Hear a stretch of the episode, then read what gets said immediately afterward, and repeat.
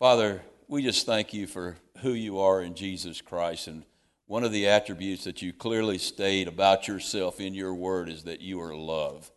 Not just fuzzy, warm feeling love, Lord. You're, it's agape love. That's who you are. You are agape love.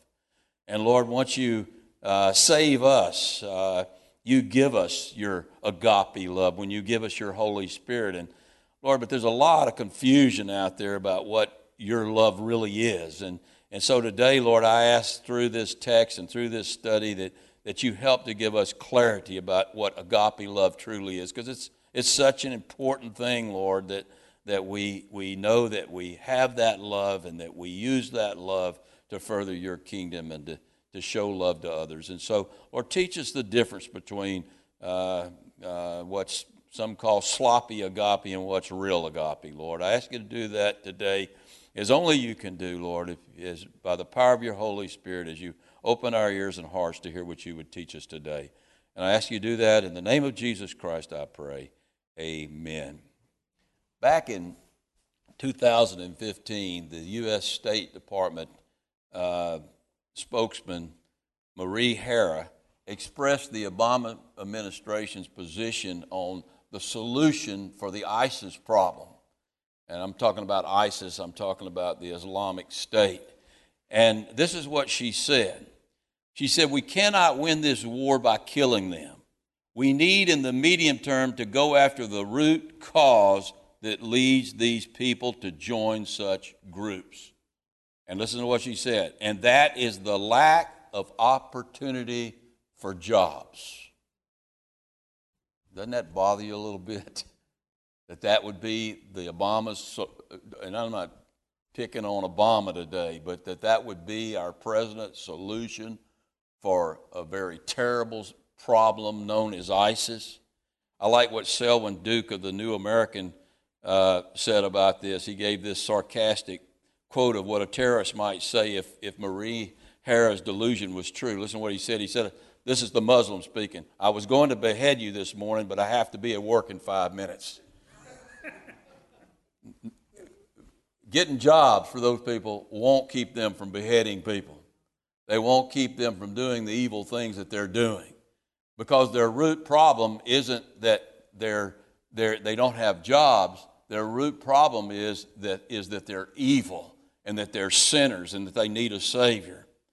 And what I would call Obama's solution to that problem is what I call sloppy agape. And I don't want to pick on Obama because you can find sloppy agape in a lot of churches today. This, this idea that love is some gushy, warm feeling that we have for everybody, and if we'll just be nice to people and uh, meet their physical needs, then they'll be nice to us and they'll become good people because basically human beings are good. Now, is that what the Bible teaches? No, not at all. And so that kind of love is not going to work. The problem with mankind is sin, and the sin issue has to be dealt with.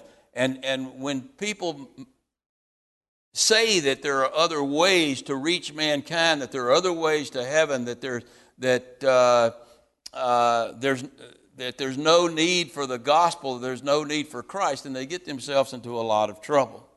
Now, as we're going to see in our lesson today, and what John has been talking a lot about love, but the love that he's talking about in the text that we're looking at is not sloppy agape. It's the real thing. It's the agape that we should be exercising in our Christian walk. So I want to look at this text and I want us to give some clarity to this definition of agape as we, as we look at uh, the text beginning in verse number 16.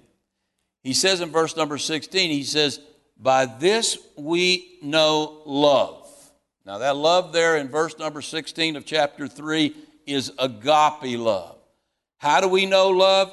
Because he laid down his life for us. And watch this. Now, this is a pretty tough requirement in. So and so and we also ought to lay down our lives for the brethren. So we shouldn't be duped by those who teach this sloppy agape. Because as John says here, by this we know love. And so he's really saying, if you're a born again believer, you know about agape love. You know something about real love. How do you know something about real love? Because Christ died for us. When Christ died for us and he gave us a way to salvation, and when we, re- when we receive that salvation, when we receive Christ into our hearts, Christ comes to live in our hearts. And Christ is love. He is agape love. And so if we have Christ living in us, then we know something about agape love because we have the charisma, and John said earlier, we know all things. And one of the things you should understand if you're truly born again is agape love. You should know that it's agape love. How do you know that you have agape love? Well, before you're born again, you don't know anything about agape love. You don't know how to love like Christ loved. And that's one of the things that we're going to see. That's, again, another one of these tests of salvation that you're truly born again. When you get saved, you know that you love differently from the way you loved before you were saved. There's been a change in your heart. There's been no change in your heart, then you're not saved. Now, there's we, we're to know what agape love is, but there's really a lot of confusion about what it really is. And so, what I want to do today, and somebody, a couple of people have asked me, you know, could you really just define agape love? What is agape love? Well, one of the things I think, ways that I think we can define agape love by, by looking at what agape love is not. What is agape love not? Well, first of all, let's distinguish it between uh, the other types of love that the Bible mentions. Now, it's interesting because in the Bible, uh, or before, in sources outside the Bible, you rarely see that term agape. It's, it's, it's almost like a Christian invention. And the reason it, it's, it's, you see it in the Bible because it's the love of God. And it, without knowing God, you don't know agape love. But let me tell you what agape love's not. First of all, it's not eros love erotic love. Eros love is physical lust lust for things, uh, lust for uh, food, lust for sex. When we say, I love a Big Mac, is that agape love? No. That's not even phileo love. That is uh, eros love. Now, then we get phileo love. Agape love is not phileo love. That gets close to phileo love. Phileo love is brotherly love. That's where we love those who love us. We love those who we have a relationship with. We love those who are kind to us. Uh, we get along with those who get along with us. That's phileo love. Now, all of us have eros love, a lot of eros love. Our society feeds on eros love. Look at all the commercials that you see on TV. And to some degree, all of us have phileo love. Some people love their families uh, more than others love their families. Some people get along with people who get along with them. Some people can't get along with anybody. But all of us, to some degree, have phileo love, and all of us have eros love. Well, agape love is different. And we know that it's different because, not because we've studied some definition or we've looked at a list of what agape love is and what it isn't, but because Christ lives in us. And when we were born again, we were put in a position where we could love others in a way we had never loved them before. You know, I can I, I know this in my own personal relationship, just with my relationship with my wife. I mean, I loved my wife before I was born again. I had a lot of phileo love for my wife. I had an awful lot of eros love for my wife. But now I have agape love, and that is totally different. And it's so much better. Those other things are good, don't get me wrong. But agape love I didn't have before I was born again. All right, let me tell you what else agape love is not. Agape love is not blind philanthropy like some people think. This idea that that you're to take all of your goods and all of your time and all of your money and you're to try to fix every problem in this world and you should feel guilty if you're not trying to fix every problem in this world. That is sloppy agape. That's not the agape love that the Bible speaks of. Remember what Paul said in that great love chapter in 1 Corinthians, uh, uh, chapter 13? He says, Though I bestow all my goods to feed the poor, and though I give my body to be burned, and have not agape love, what did he say? It profits me nothing. Nothing. There's no profit in sloppy agape. There's no profit in just throwing everything you have at trying to fix every problem in this world. Because what you're going to find when you have agape love, agape love is led by who? It's led by God. It's given to you by God. And so when you have agape love, God guides the way you love others. You just don't blindly go out and create things in order to help other people. Look, it's great to help other people. And, if you're a born again believer, God's going to give you ways to help other people. But you let God direct that. You don't direct God and ask Him to bless that. So, so it's not blind philanthropy. Look, agape love doesn't mean that we don't exercise discipline. I mean, there's a lot of people that think, man, if you exercise discipline, you're not being loving. If you're a parent and you, and you spank your child, then you don't love that child. Let me tell you, it's just the opposite. If you don't, if you don't discipline your children, you don't love your children. You don't love your children enough. You certainly don't love them with agape love. Because God disciplines those whom He loves. Why? So He can make us better people. So He can make our lives better. And, and it's real easy and real lazy not to discipline your children or to discipline those who work with you or, or, or, whatever situation you're in where you have authority, you're to exercise discipline. And, and to say it's love not to discipline people is totally wrong. Another thing is, and, and listen to this agape love doesn't mean that we don't get angry when we're wrong. The Bible says, be angry. Be angry. You know, anger is a gift of God. It's part of the personality that God gives you. He wants you to be angry. He wants you to be angry at injustice. He wants you to be angry at sin. The Bible says, be angry and what? Sin not. Well, let me tell you what, God gets angry. You know, God gets angry with you. He's never been angry with me, but He gets angry with you. I think He stays angry at me sometimes all the time. No, I don't Oh, I'm joking there. But he does get angry. Let me tell you what, it, it would, for devotional reading today, go read the book of Hosea, the one we just studied on Wednesday night, and see how angry God gets. You know how angry he got at the nation of Israel? He totally destroyed their, their homes and their cities and, and killed their children and killed a lot of the people and took them off into captivity for thousands of years.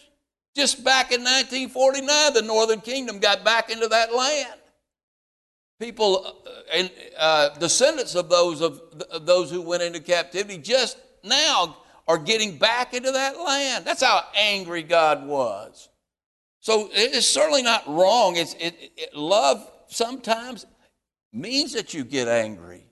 If you love the Lord and you see people dissing the Lord, cursing the Lord, doesn't that make you angry? Should make you angry. Love includes anger. Agape love does it right along those lines. Agape love doesn't mean that you don't seek justice when you're when you're wronged and you don't seek restitution when you're wrong. Is, some people think you know somebody's wronged me and and I'm, I'm not supposed to be uh, repaid for that wrong. That's then that's you, you need to study uh, Exodus and Leviticus and Numbers and look at the law because that expresses the heart of God. And he, and he had all sorts of plans for restitution and justice. You look in the New Testament and you'll see God's plan for justice. Jesus talked about justice in chapter 18 of Matthew, how in a church you get justice. God is just and, and we should be just. And, and God seeks justice and we should, should seek justice. Here's another big one and, and, and these people that are teaching sloppy agape, you know, say, hey, man, don't put people down about their sin. Everybody's kind of free to do what's right in their own eyes. I mean, agape love isn't this idea that we wink at sin, that we don't call sin what it is. We, on the contrary, we do call sin what it is. Paul put it like this in Ephesians chapter 5. He said, and have no fellowship with the unfruitful works of darkness. Have no fellowship with the unfruitful works of darkness, but rather what? Expose them. In other words, when we see sin and God calls it sin, we we say it's sin. We expose it as sin. We don't deny that it's sin because we want to be loving to people. We do want to be loving to people, and we don't have the right to condemn people. We don't have the right to judge people. God is the judge. But we do call sin sin. When what the Bible says is sin, we call it sin. Let me tell you what else agape love is not. It is not ecumen- ecumenicalism. It, that's not what it is. This idea, and there's a lot of popular books out there promoting this cause of ecumenicalism. This idea that we've got a fellowship with other believers regardless of their theology is totally wrong. That is not agape love. In fact, the Bible is full of passages against fellowshipping with people who are out of line with the Word of God. If, just flip over to John chapter, uh, uh, Second John, or the second epistle of John, and look down at verse number 10. We'll be looking at this in a in a few years, in a few months, a few weeks, hopefully. Verse number 10 If anyone comes to you and does not bring this doctrine, do not receive them into your house nor greet them. And I, the primary doctrine he's talking about is, is the deity of Jesus Christ, but any false doctrine. If people, if there are churches out there teaching false doctrine, I'm not saying we don't love those people and forgive those people and we're not kind to those people, but we don't fellowship in their false teaching. We don't fellowship in their heresy. And if you associate with those kind of churches, that's exactly what you're doing. So that's not agape love. To just, hey, we're going to, every church in town, we're going to all be buddies. That's not agape love. Agape love is forgiving them for their error but not fellowshipping with them in their era. Let me tell you what agape love is, and also it's not universalism, which a lot of false churches are teaching. This idea that all ways lead to heaven, that all roads lead to heaven, that there's no need really for the blood of Jesus Christ because eventually everybody's going to get saved. The Muslims are going to get saved, the, the Jehovah's Witnesses are going to get saved, the Mormons are going to get saved. Everybody's going to get saved. Well, God loves this world, that's true. But he also hates sin, and sin and error are not going to enter into heaven. And if you want to embrace those things, let me tell you where you're going to end up. You're going to end up in hell. Hell, in some respect, is love. Because if all of that stuff is brought to heaven, then heaven becomes hell. And heaven is pure and it's sinless and it's perfect, and that's the way we want it to be. And lo- God loves this world and he loves the people of this world, but he hates error. And I'll tell you what he hates the most. He hates this idea that there's some other way to heaven other than Jesus Christ. Don't you understand the, the stupidity of that, the gall of that? To say that Christ did not have to get on that cross and die, that there's somehow some through your works or something, you can make yourself righteous. Why would God come to this world as a babe in Bethlehem and get on a cross and die if there was some other way. There is no other way. And so to say God loves so much that he everybody's going to make it to heaven is heresy. It's heresy. And so it's not love. Now, those are just some of the things. I could give you more, but there are just some of the things that, that agape love is not. But now let's look at what agape love is. Let me tell you, first of all, what it is it's divine love, it is supernatural love, it is powerful love. If you're not born again, if you're in this room today and you're not born again, you don't know what agape love is. There's no way you can know what it is. But you have eros love and you have phileo love. And I know some people who aren't born again that are some of the kindest people, kinder than a lot of people I know in the church but they don't understand agape love. You can't understand agape love unless you have agape love. And really, you don't understand it then, you just know you have it. And so it's supernatural love. And it's, it's not some feeling. Now, now I, I certainly, there have been times when the love of God has come upon me that I've felt the very presence of God. And I felt a joy and peace in a situation like that that is just unbelievable. So there is some feeling to it, but that's not the main thing. I remember one time, and I've, shared this with you before, I was in this class uh, uh, taught by a Church of Christ minister on the book of Romans, and this guy was butchering the book, and man, I was fighting with these people and arguing with these people every single night. And he told me, if you argue anymore, we're kicking you out of the class. And I came the next week when the class came, I was ready to get kicked out. And I went in there armed to the bear, and I was going to show those dudes up and tell them how they were all going to hell. And I was sitting there and I was all mad and I was ready to get them. And then this strange feeling came over me. And it was the supernatural agape love of God. And all of a sudden, I had tears in my eyes. Instead of hating these people, I was weeping for these people and their era and their and their and their and the fact that they weren't getting this and they were probably never going to get this and they were going to end up in hell and and I felt God's heart for them. Yeah, it was a good feeling, but it's much more than just it's much more than just uh, some feeling. It's it's uh, it's love in action. It changes what you do. I mean, it's love that, that, that action, it's love in action, and that action is empowered by God. It's empowered and directed by God, by the Spirit of God. Let me tell you what else agape love. Agape love that we're told in the Bible is the fruit of the Spirit. It, over in chapter 5 of Galatians, Paul says, uh, this is the, the fruit of the Spirit is love. And if you look at the word fruit, we can use that as singular or plural, but if you look at it in the Greek, it's singular. So it's referring to one thing. It says the fruit of the Spirit is love. And then it tells you the things that love bears. And, it, and love is patient and it's long suffering and it's kind and it's good and it's faithful. Regardless of the gender of the person, regardless of their social status, regardless of their right race, we're kind to them, we love them, we're good to them, we're faithful to them. And Paul even gets more specific, and you can go back and look at this. I mean, we won't turn there now, but in that great love chapter, chapter 13 of 1 Corinthians, he says, listen to what he says. And I mean, just you know this is this is this is a picture of Christ. And so you have to have Christ in you to have this love. But listen to what he says. He says, Love suffers long and is kind. Love does not envy. Love does not parade itself. It's not puffed up. It does not behave rudely. It does not seek its own, but it seeks the need of others. It's not provoked. It thinks no evil of people. It does not rejoice in iniquity. You don't rejoice when someone falls, but it rejoices in the truth, the truth of God. It bears all things. It believes all things. It hopes all things. It endures all things. That's agape love. It's the fruit of the Spirit. You can't create that. It only comes by the fruit of the Spirit.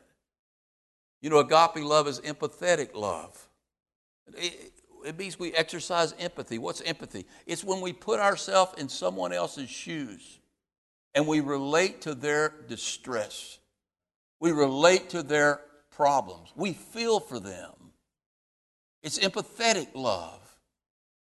One night, years ago, about probably five or six years before Eli and Kaylee got married, we were eating over at Chick fil A on Wednesday night. Now, over there, here's Burger Smith on Wednesday night. Over there, we used to eat at Chick fil A every Wednesday night.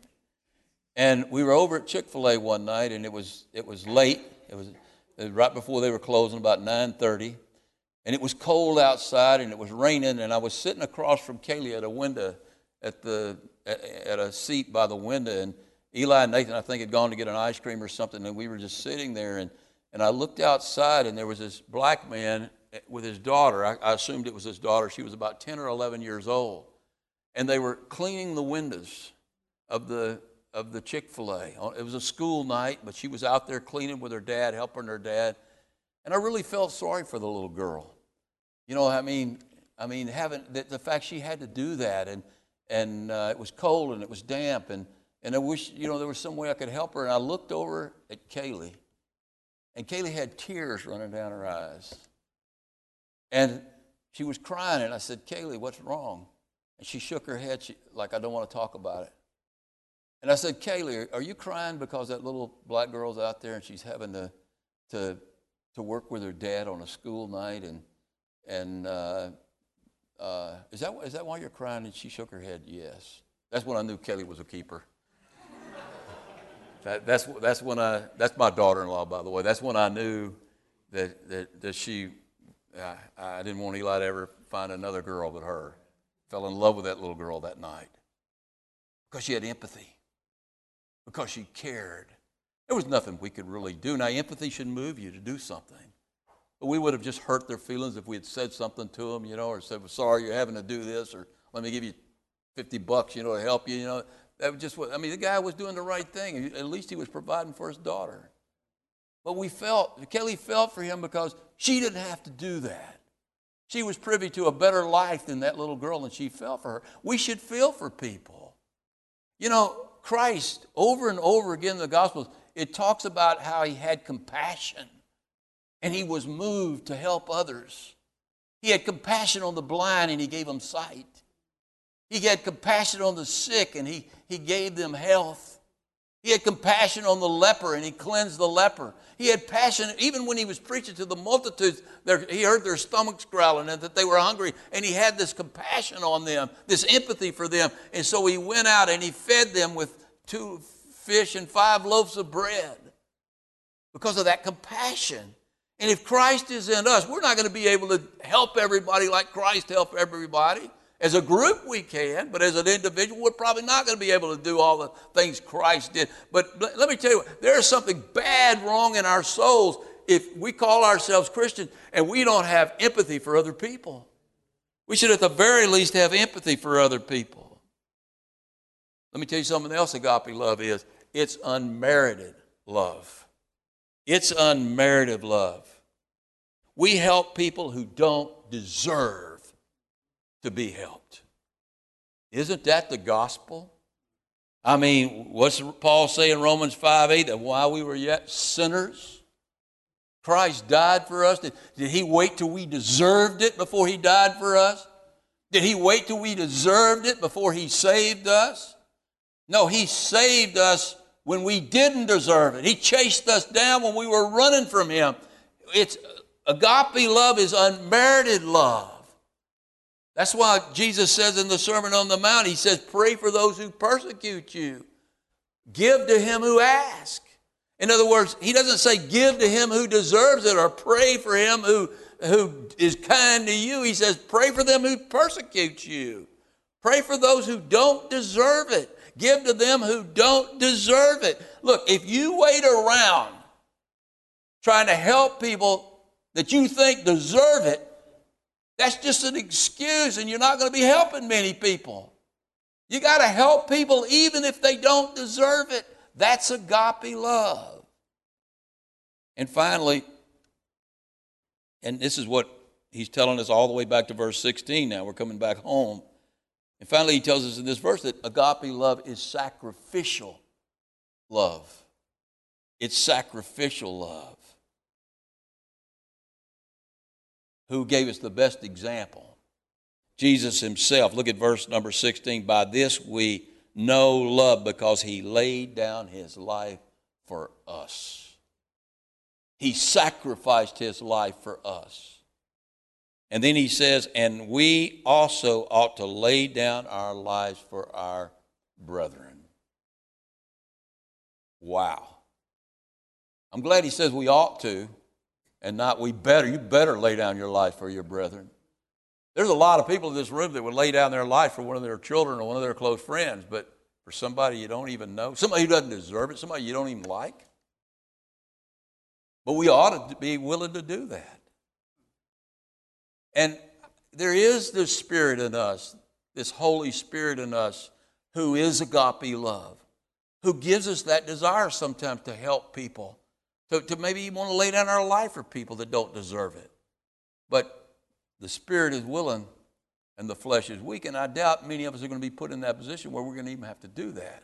And so, what he says, look at the next verse. He says, at the very least, you, are probably not going to lay down your, your, your life for your brothers, but at the very least, but whoever has this world's goods and sees his brother in need and shuts up his heart from him, how does the love, the agape love of God, abide in him?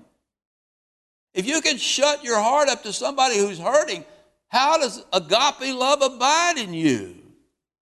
My little children, let us not love in word or in tongue, but in deed and in truth. Who's that remind you of? Exactly what James says, isn't it? Over in James chapter 2. He says, If a brother or sister is naked or destitute of daily food, and what have you says to them, Depart in peace and be warmed and filled, but you do not give them the things which are needed for the body, what does it profit?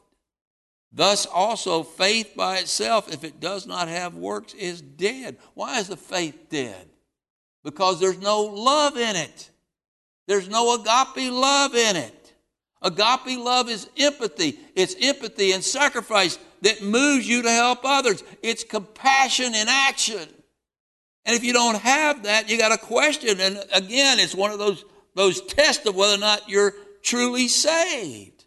Because look at verse number 19, what he says. He says, And by this, by helping others with agape love, we know that we're of the truth. We know that we're saved and assure our hearts before Him. Look, you don't get saved by doing good works. Anybody tells you that's a heretic. You don't get saved by doing good works. But good works give you the assurance that you are saved.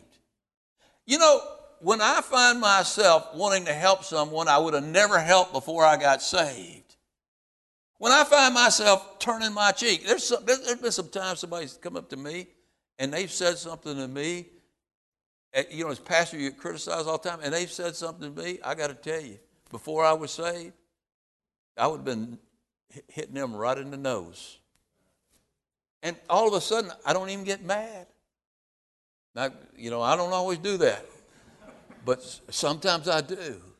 And I walk away from that incident where I don't lose my temper and I don't get mad. I actually have love for the person. I'm kind to the person. And I say to myself, wow, that's not me. That's Christ in me. And I get excited because it's an assurance that I'm saved. When you go out and help somebody, when you create some kind of work of your own and you go out and do it, you're going to be absolutely miserable doing it. And you're doing it probably for the wrong reasons. But when God directs you into a work, He directs you into a place in your life where you can help someone, and you actually help those people, it's a great feeling. And you get this feeling of joy and you get this feeling of peace. And you know why you do? Because you have confidence in your relationship with God. You find joy, the joy and peace that you're looking for because your hearts are assured before Him. For, but, you know, if you don't always help people and you don't always do the right thing, it doesn't mean you're saved. Look at verse number 20. But if our heart condemns us, I'm changing that to but because I think that's what the conjunction should be there. But if our heart condemns us, God is greater than our heart and He knows all things. You know what? When we're not helping others as we should, doesn't mean we've lost our salvation.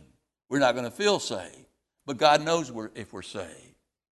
And, and, and God, I don't think, wants us to feel saved when we're not being obedient to Him and we're not showing agape love.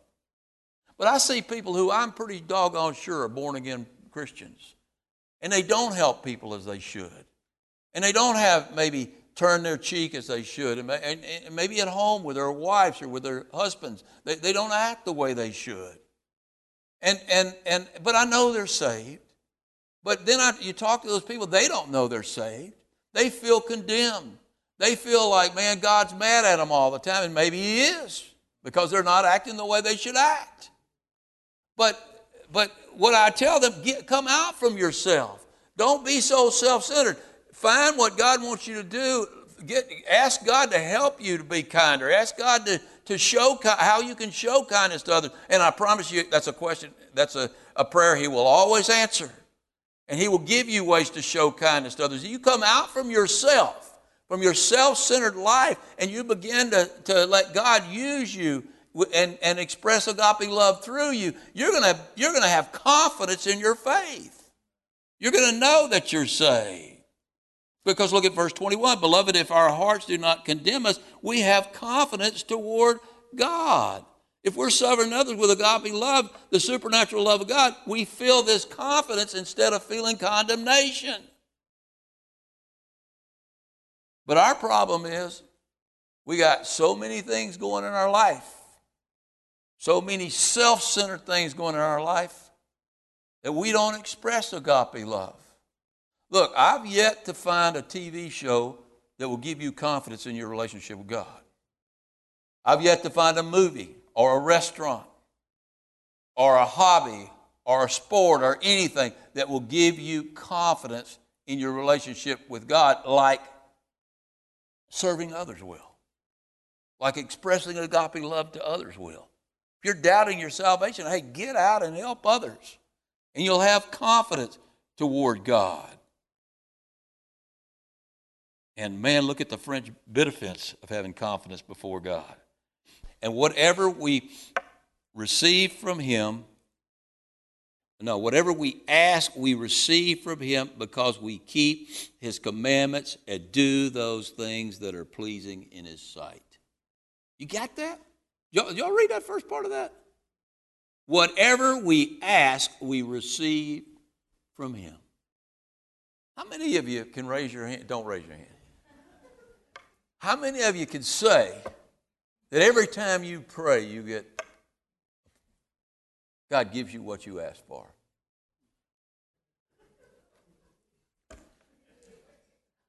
How many of you can say that honestly and not be a lie?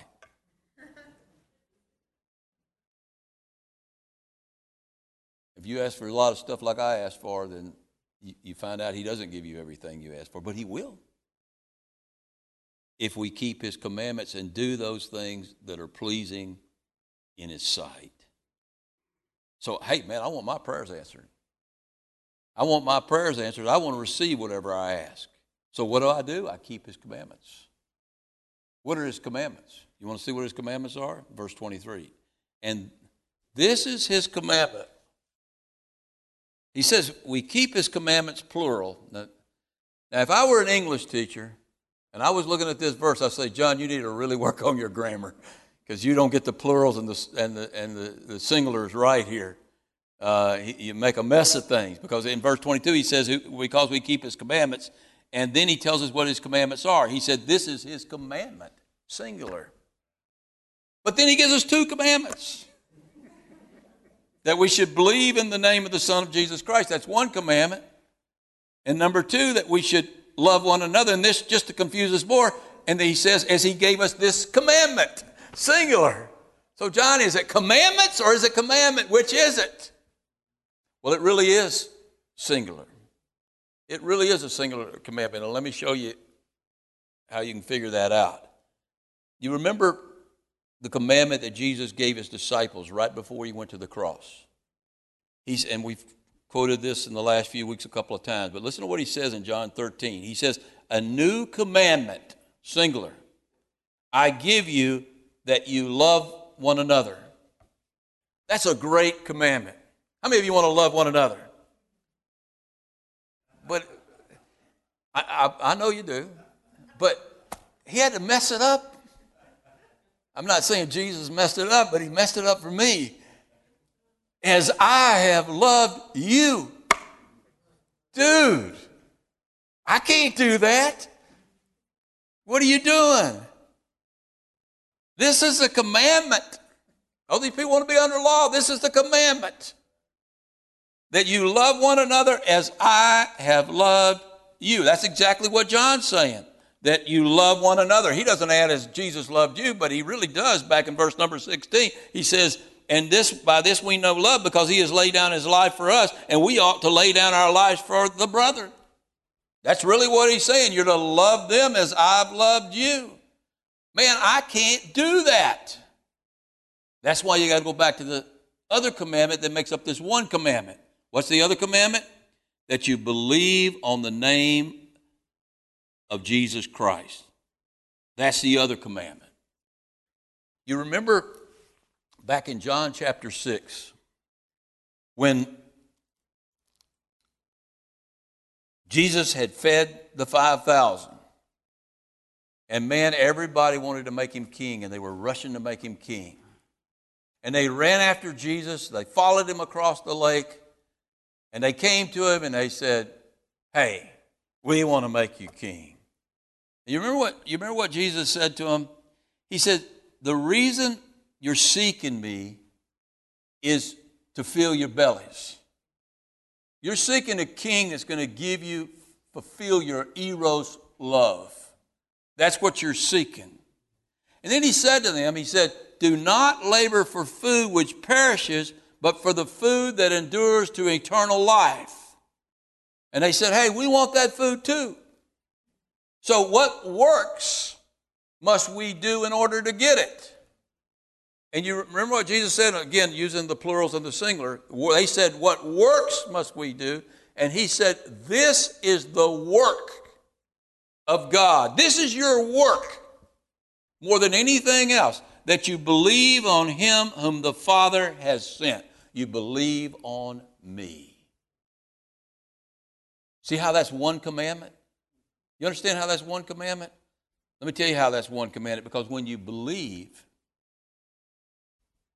you love. When you are trusting in Christ, you're loving. The natural outflow of your faith is love. The more you believe, the more you love. The reason that we struggle with our love is because we struggle with our faith. And, and the reason we struggle with our faith is because we put ourselves in the place of Christ. We become the captain of our souls. We, we might do it and call it ministry. We determine what we're going to do. We don't let Christ determine what we're going to do. We determine what we're going to do. And, and, and we lack love. And the second reason is we allow all sorts of idols into our life that mess with our faith, that mess with our relationship with God. And when our relationship with God is weak, our love for others is weak. That's why John says you look at the very last verse of this epistle. He says, Little children, if I can tell you anything else, keep yourself from idols. We don't do it. We don't do it. We live in a world full of idols, things that draw us away from Jesus Christ.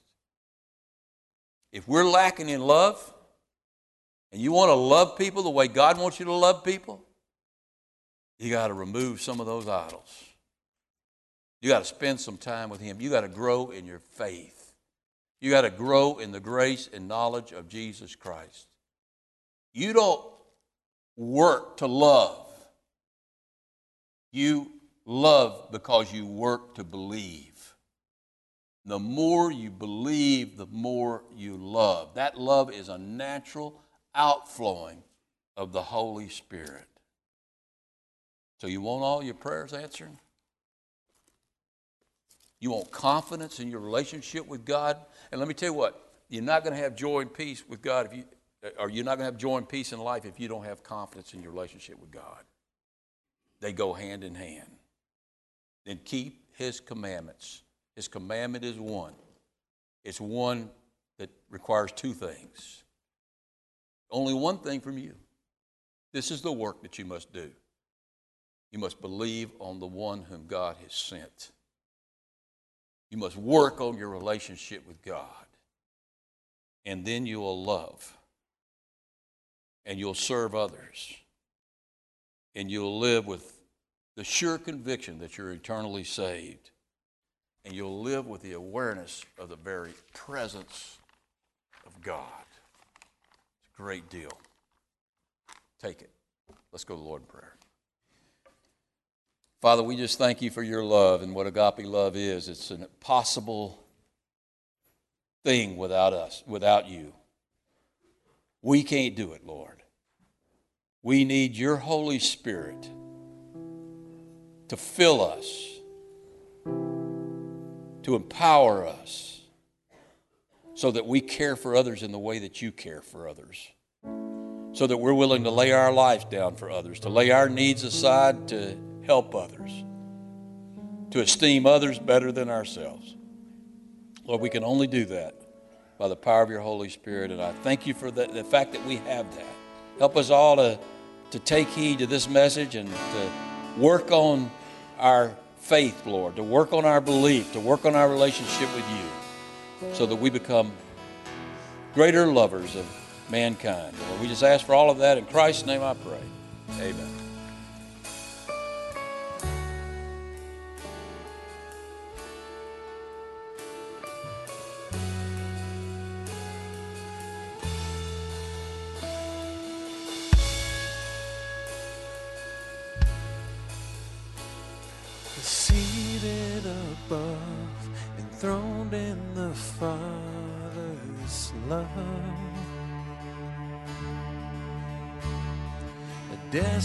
To die, poured out for all mankind. God's only Son, the perfect and spotless one. He never sinned, but suffered as if he did.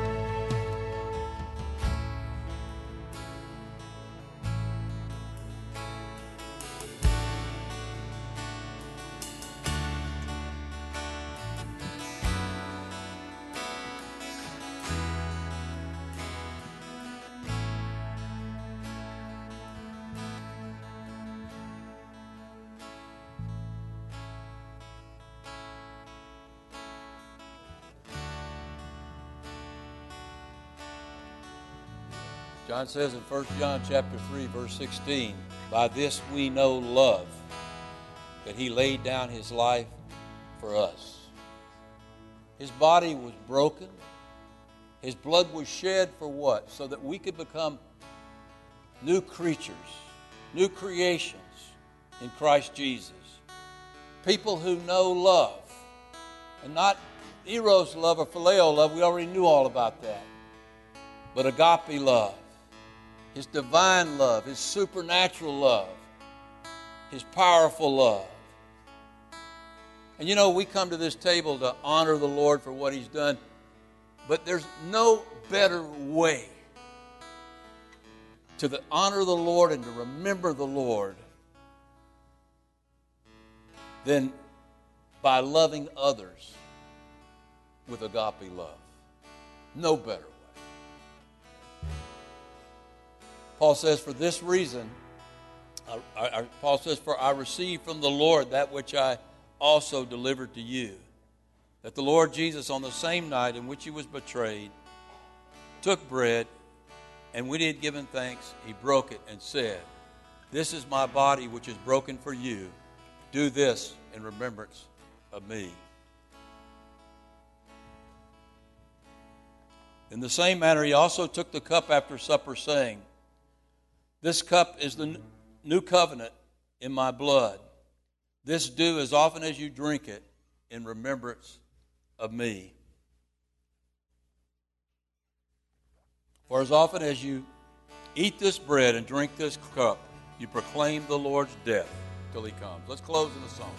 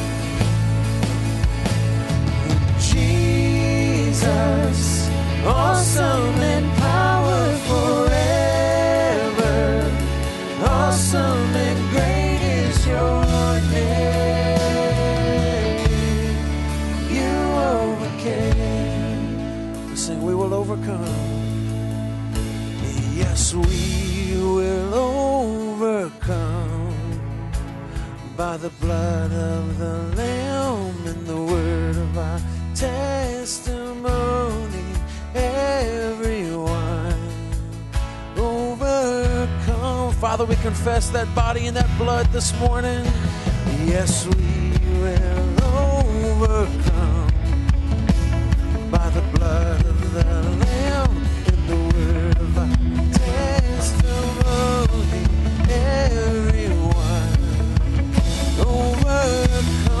confess with our mouths this morning.